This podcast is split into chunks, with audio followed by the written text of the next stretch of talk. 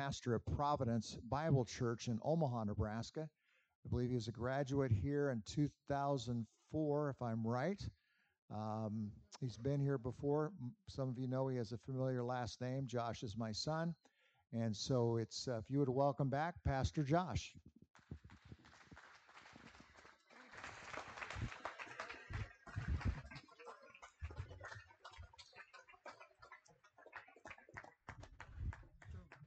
This the uh, is this the cool way music stands are used now, or do I flip it around? well, thank you. Uh, exciting uh, to be back. Um, let me uh, open us up in a word of prayer, and then I know you know where to head. Uh, we're going to talk a little bit uh, before we get to Philippians, but then uh, we'll be there shortly. Father, thank you that uh, we can gather and just even pray now that you would be honored and uh, glorified in the time as we receive, uh, as it were, the food of your word, Lord, that it would satisfy and it would lead, Lord, to what seems often um, difficult, which is this topic of contentment. Pray this in your son's name. Amen.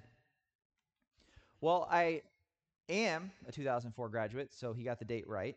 Um, that's getting to be longer ago. Um, but I have sat, not quite uh, where you are exactly, because we used to do this in the music and worship. Is that what it's called? The music room. That's always where chapel was. So I'm not sat exactly where you're sitting, but in essence, uh, very much so I've been where you are. I'm getting to the place in my life where I have four boys nine, seven, five, one. And uh, I feel the burden uh, in a different way and so I've sat where you sat. I remember what it is to be a high school student for the most part. Um, and now I have an extra burden as a parent, and I'm watching my nine year old grow up. And although you could say the world is different, um, it faces the same challenges that the scriptures address, the same kind of heart issues. Um, and at its core, the challenges that each one of you faces is that you are living in a world that if you are in Christ and you love Christ and you want to be obedient to his word, it is not your home. And so living for Christ is always going to be something that's going to feel against the cultural current. Uh, Second Corinthians says, uh, Paul calls Satan that he is the God of this world. Uh, Jesus says he's the ruler of this world in John 12. And we inhabit this world. Of course, we're to be in the world, but not of the world. Uh, Peter says that you are sojourners, aliens, uh, maybe the, the modern term of immigrants. Um, there's always going to be a way in which you won't feel completely comfortable. And if you start to feel completely comfortable, uh, it probably means you need to evaluate the way that you are living.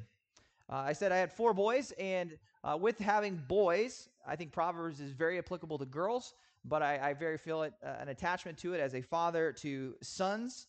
And um, you have Solomon talking to his uh, son and, and encouraging him and calling him to make a commitment to the Lord. And in that book, and you'll see, I think this ties to contentment. Uh, in that book, he is looking at his young son, or perhaps at times sons, um, depending on where you're at in Proverbs. And he's really warning him, particularly in the first nine chapters, but really throughout the whole book, of some major themes. So, uh, over and over again, you're going to see in Proverbs the, these dangers he says avoid. Okay, and the way I think of them, because it really boils down to three major ones.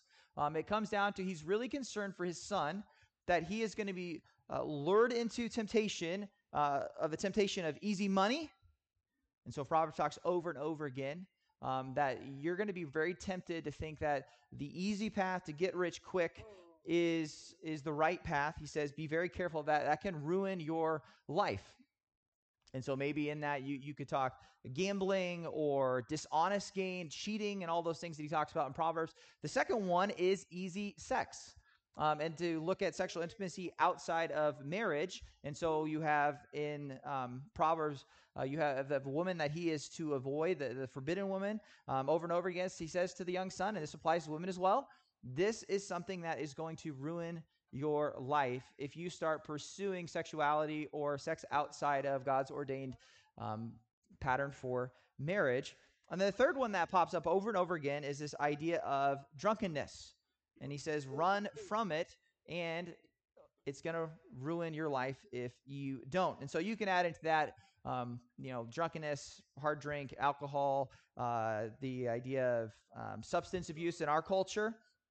And I know with my boys, those three things, if they're going to, you know, I, no one's unredeemable. So when I say ruin, I understand. I, I know people can be redeemed, but when I look at them as their father, and I go, "There's the three things that really, um, if you think about people ruining their lives, making big mistakes, it's going to fall in those three categories: easy money, easy sex, and this idea of, drunkenness, or you could say kind of easy entertainment of kind of just being able to sit back and um, disconnect from the world, not dealing with their problems the way they should."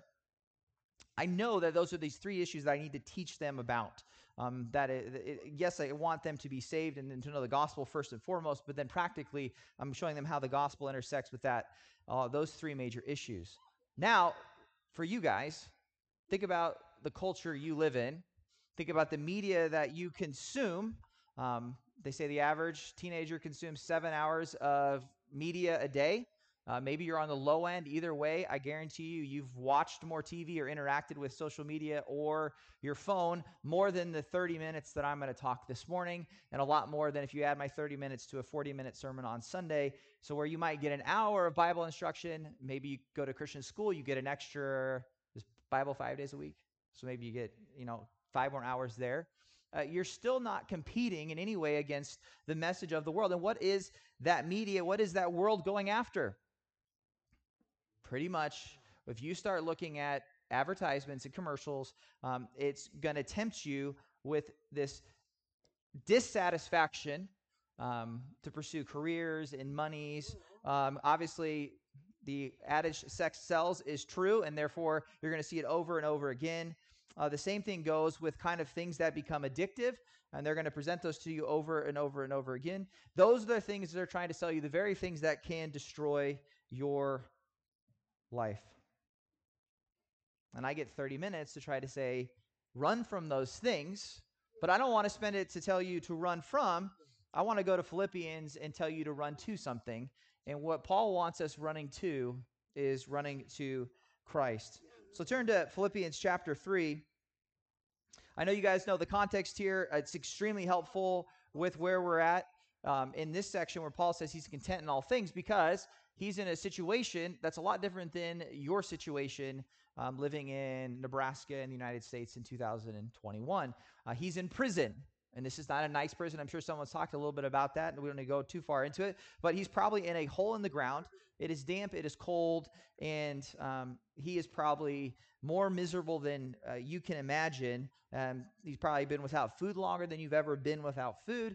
Um, he's been dirtier than you've ever been dirty and he is able to say these words that we're going to study.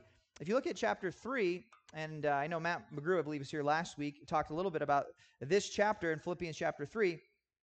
There is a connection um, because in chapter 3, he starts to move from the chapter 2, the great passage of looking at Christ and, and being a servant of all. Um, but in 3 verse 7, he starts to show that a value system of the Christian is so radically different. And that's going to be huge with what you are satisfied in because he says in verse 7 of chapter 3 whatever things were gain to me, those things I have counted as loss for the sake of Christ. So the way he counted success, the way he measured um, uh, success in the world, and whether he had value, he said all those things are loss for the sake of Christ. He says more than that. He counts all things to be lost because of the surpassing value of knowing Christ Jesus my Lord, for whom I have suffered the loss of all things, and count them but rubbish, so that I may gain Christ and be found in him, not having a righteousness of my own, which is from the law, but that which is through faith in Christ, the righteousness which is from God upon faith, that I may know him, the power of his resurrection, and the fellowship of his suffering, being conformed to his death in order that I may attain to the resurrection from the dead. Of course, he goes on and he says that is the motivation by which now he's going to pursue and live his life. But I think it's important to look at that as context because before he begins that kind of this final chapter where he kind of starts and kind of does some summary things before he closes with the benediction in verse 21, uh, there is this movement of a value system that's completely different than the world's. That his value of Christ is everything. And so it's it's not money, it's it's not pleasure, it's not how much can I get out of the world and wring it. Um, it's not through relationships or any of those values. He wants Christ to be glorified in all things. And with that, he appeals uh, in chapter 4, verse 2, uh, to two people um, Eutyche and Syntyche to get along uh, throughout Philippians. Hopefully, you've seen this. Not only you know, joy is, is big, but um, this idea of partnership and, and working together alongside, contending for the faith. It's even uh, it's a military kind of metaphor. They're they're they're locking arms and marching forward together. But then in verse four, he says, "Rejoice in the Lord always." Again, I will say, rejoice. And when we begin in verse 10, where you guys left off last week, he's going to keep with that idea of joy. And so the only question, it's a simple question, and, and if you look and you're taking notes, it's not complicated this morning.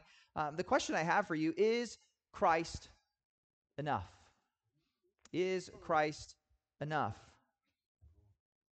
Because Paul's saying here in verse 4 that he is always rejoicing in the Lord. In fact, he says again, I'm going to repeat myself, I will rejoice.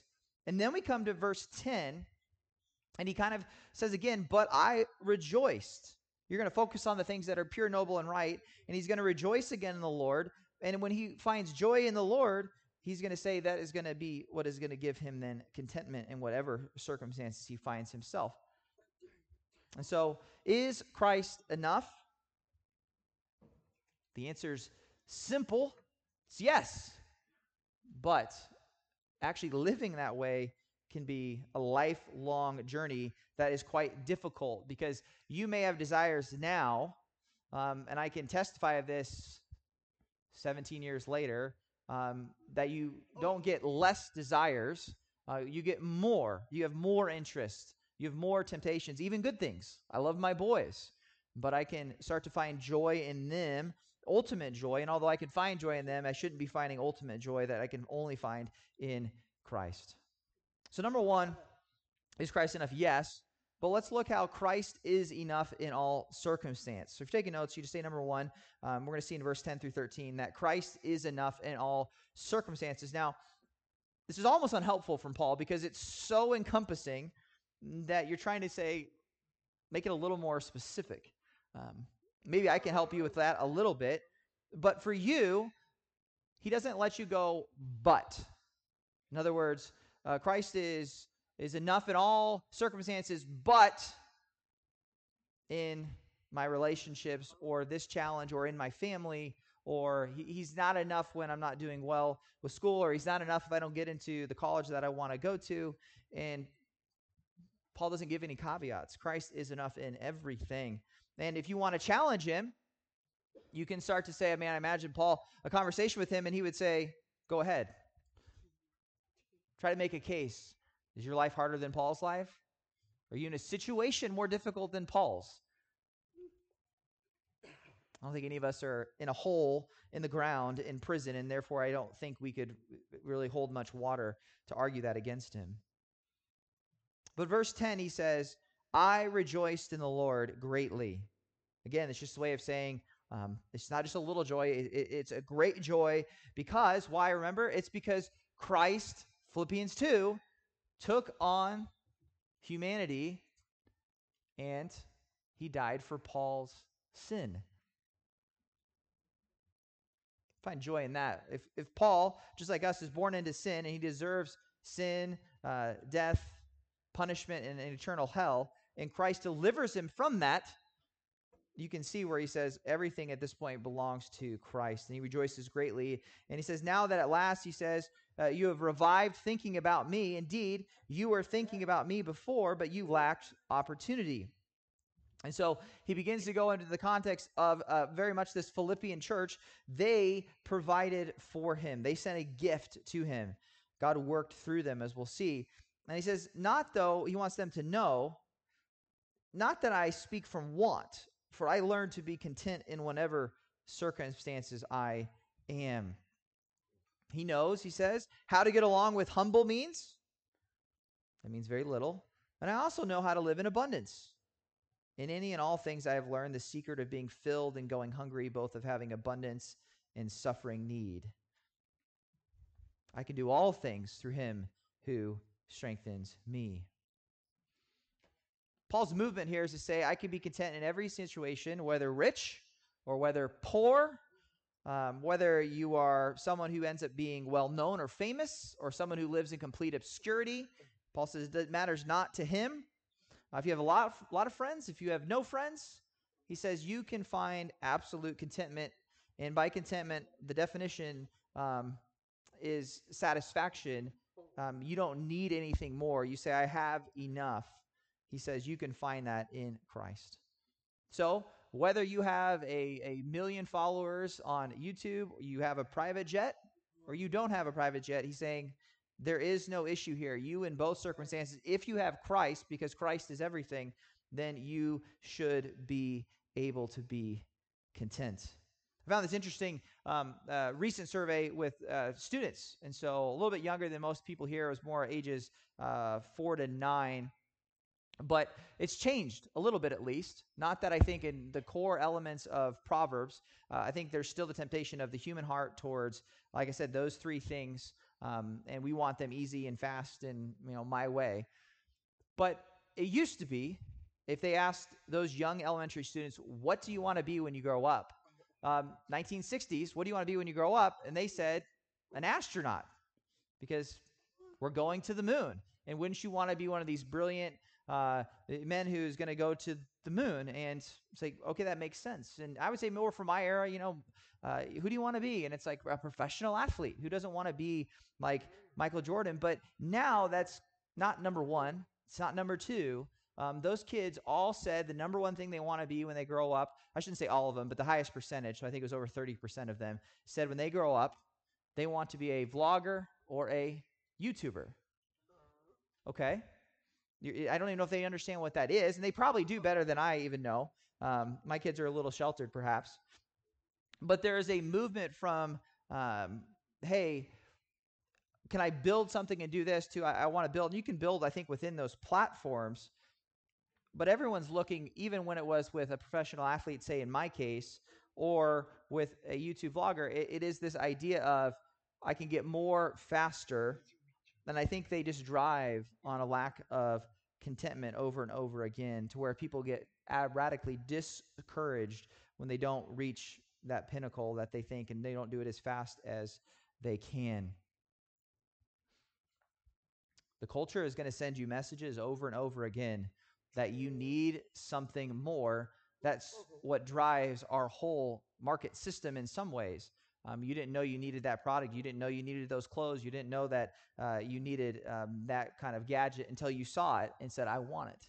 I'm just as guilty. We're coming up on November, December, the Christmas season, and I have my boys, and they have you know their their magazines, and then for them it's Legos, and they're looking through Legos, and their life would be complete if they got that Lego set. Um, and you try to encourage them, although I think it's fun and I think it's good to receive gifts and be thankful for them, uh, that there's a difference between a want and a need. Unless you think I'm not including myself and you think I'm mature, my wife would stand up here and tell you, I have the same issue. It's just different hobbies at this stage in life. Um, but the ability to say, I need this for a Christian should trigger you a little bit to go, what, what am I saying? Do I really need this? Or is this me simply wanting something or buying into that this will bring a fulfillment that I can only find in Christ? Um, Paul understood, and I think the lesson for us is if you imitate Paul as he's imitating Christ here, he's content in all things because of what he has, which is Christ, and that is absolutely enough in every circumstance. And so then you're going to see a parallel verse to 13 and verse 19. Uh, but he goes, and this is a famous verse, popular verse, and we can talk about what it doesn't mean. But I think by teaching it this way into this context, you understand it has to do with contentment. And so um, I was an athlete. I, I like watching sports. And uh, Coach Ron Brown, if you've heard him speak here before, Coach Brown always talks about how, you know, a lot of people like to use this verse, I can do all things through Christ who strengthens me. And he, he likes to, I mean, if he could, he would do it. He'd probably get a bench press out here and he'd keep adding the weight and go, okay, right? You can do 150 pounds, 200 pounds. Let's put 400 pounds. You said you can do all things uh, through Christ who strengthens you. Um, and so you can lift as much weight. And of course, it's it's kind of silly when you think of that way. And, and it's not meant to be uh, putting Christ as a genie in the bottle that you can do whatever you want. Um, it's this, I think, context of Paul saying that you can be content in anything, in everything, because Christ strengthens you. And that's going to be really important because so many people are tripped up because they take that verse and they just plop it out of context. Then you start thinking, I can do anything that I want, and that is not the heart of a Christian at all. Uh, the heart of the Christian is I can do all things, I can be content in all things, I can suffer all things because of Christ, because he strengthens me. And it's parallel to verse 19 as well, if this helps you a little bit, um, that and my God will fulfill all your needs according to his riches and glory in Christ Jesus. Again, it's not saying he's going to give you um, all your wants, but he's going to give you those things that you need. So Christ is enough in all circumstances. And then looking at 14 through the end here, um, he's going to continue on. And I would say it this way that Christ is enough in all circumstances, but Christ also provides through his word and his people. So Christ provides through his word and his people. There's this whole idea, and my church has named this Providence Bible Church, um, that is very lost in this world that God works through ordinary means. And by that, I just mean so his providential work means he's not breaking the laws of nature. Um, he's, he's not in, a great situation. Uh, example um, in my life, there's lots of them, um, but the, the best story I have is, is my, me and my wife meeting.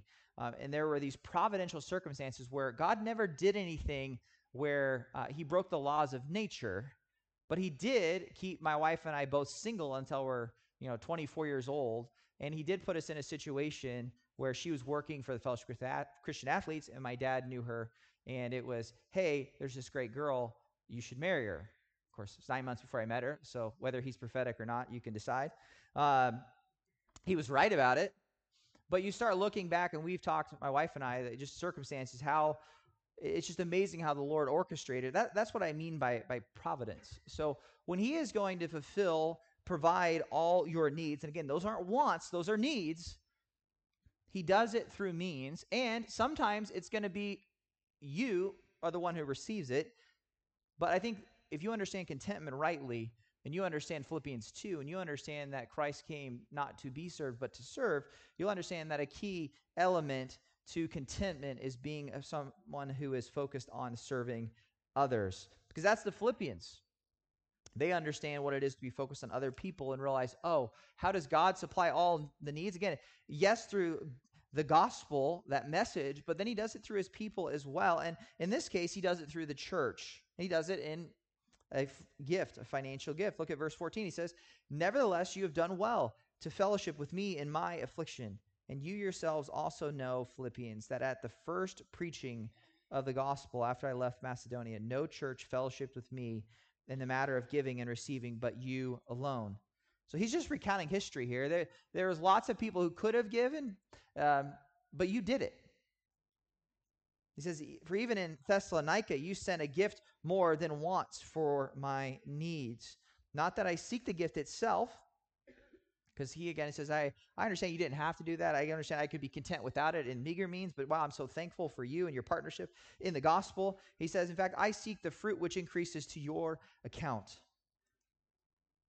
He's thankful for the gift, but he's also thankful because he recognizes that they are serving, they are exercising the gifts that God has given them, and they will be blessed because of it. And he says, verse 18, I have rejoiced, but I have rejoiced in everything in full and have an abundance. And I have been filled, having received from Epaphroditus what you have sent, a fragrant aroma, an acceptable sacrifice pleasing to God That's where context is really helpful. Verse 18 I have received everything in full and have an abundance. He cannot be talking about his clothes. He cannot be talking about his physical circumstance. He cannot be talking about um, his social life. He cannot be talking about his popularity. It goes back to he understands what it is to be satisfied in Christ because Christ is enough. and He's enough. Whether you're the one struggling, and understand, though, that you ought to lift your head up even in that and focus on others, and you'll understand that even in that, Christ gives things that aren't material. He gives opportunities to serve, opportunities to minister to people, opportunities to encourage people. And that can bring that level of contentment and understanding that God may have you in a certain place. He might even have allowed you to go through a certain uh, level of suffering, but it might be so that you can minister to others. And once I think you recognize what He's done, um, you find joy and say, Praise God for what He's done. Even in Paul's case, that he is thankful. And there's other places uh, in his epistles where he's thankful for, he says, his chains, because he knows that the Lord is going to use him. And as recipients of this kind of letter, um, you're one of those people who should be thankful um, that he was able to write this to us and for us through the power of the Holy Spirit. And then verse 19, he says, And my God will fulfill all your needs according to his riches and glory in Christ Jesus. Like I said, I think that's parallel to 13. I don't think he's really left the topic um, of joy, uh, rejoicing in the Lord, finding contentment in the Lord, and I can do all things Christ strengthens me. And of course, he turns it, though, in 19 to say, My God will fulfill all your needs. And so he's saying, I find joy and complete contentment. I can do all things. I can suffer all things for Christ. But you also, he's saying, Christ is going to fulfill all your needs as well because his riches and glory in Christ Jesus. You go to Ephesians. Um, God is is is one who doesn't have a, a, bank account that that runs dry. He doesn't ever get to a place where he his riches are empty. They're they're infinite, and he continues to provide them. But again, keep in mind, um, needs not wants, and the needs is that we need a savior in Christ, and the need then is the value system to say what we value most is not what the world values. And that becomes the challenge. And he kind of closes the letter just with a, a benediction like he does in most. Says, says that now to our God and Father be the glory forever and ever. Amen. Greet every saint in Christ Jesus. The brothers who are with me greet you. All the saints greet you, especially the household of uh, those of Caesar's household. So even those Romans, uh, the grace, even those perhaps even guards, uh, the grace of the Lord Jesus Christ be with you. How can the man be so thankful? How can the man be so uh, joyful? How can he be so content in such circumstances? It's because of who he understands Christ to be. And he understands who he is as a sinner and the need that Christ has met. And then he says, well, even at that point, he's willing to say, Christ is everything, Christ is enough. And either he knows that he'll find joy in him, whether it's in life or even in death either way. In fact, you guys saw that early in Philippians, there seems to be even a conflict within him as he approaches that issue. But he understands Christ is enough. That is to say, take joy in Christ, be satisfied in Christ. As you look out at the world uh, that you guys engage with, I, I think this is where, uh, don't take it from me, uh, but from, from Scripture, uh, Scripture warns you about these temptations. And it was true uh, thousands of years ago, and it's true today to find discontentment, to sit and to wallow in it. And it's real, and it has uh, not just spiritual consequences, but you actually will find people, and I do a fair amount of counseling. There, there's physical consequences as people uh, become so discontent that it actually starts to express itself physically um, in all kinds of different ways. Um, they find themselves seeking something joy, happiness, fulfillment in something that can't fulfill it. Um, the best picture I have uh, for you science guys uh, and gals uh, a black hole. A temptation is you think of a black hole, and we actually really don't know that much about black holes, but um, we, understand at least that there's a strong pull of gravity. I think there's a, um, a way of what you think a, a black hole is empty. Um, and, and that's what I find interesting because what we do know is it's not empty. Uh, and what we know is there, there's a massive amount of material by gravity being pulled in there, more and more and more being compressed in an extremely small space. And your heart and your desires um, are like a black hole. Um, and what I mean by that is if you start pursuing things outside of Christ, um, you will find a way to want more. If you, if you fulfill all your desires and wants and needs uh, in this world, you get the job you want, you go to the college you want, you get the career you want, you get the house you want, you get the family you want. Um, what'll happen is your heart will be like a black hole and it'll just keep asking for more and more and more and more because there's only one thing that's going to fill that, and that is Christ. in Christ alone, and Christ is the only one who can satisfy. And so let this be your reminder from Paul here that you can find contentment in only one place, um, and it's in Christ, and Christ is enough. Father, thank you for the time as we begin our day. Lord, that we would um, evaluate where we are at. Um, Lord, what are the things that we love most? Um, and Lord, do we need to reorder those loves in a way that reflects biblical truth this morning? Are things that we love more than you?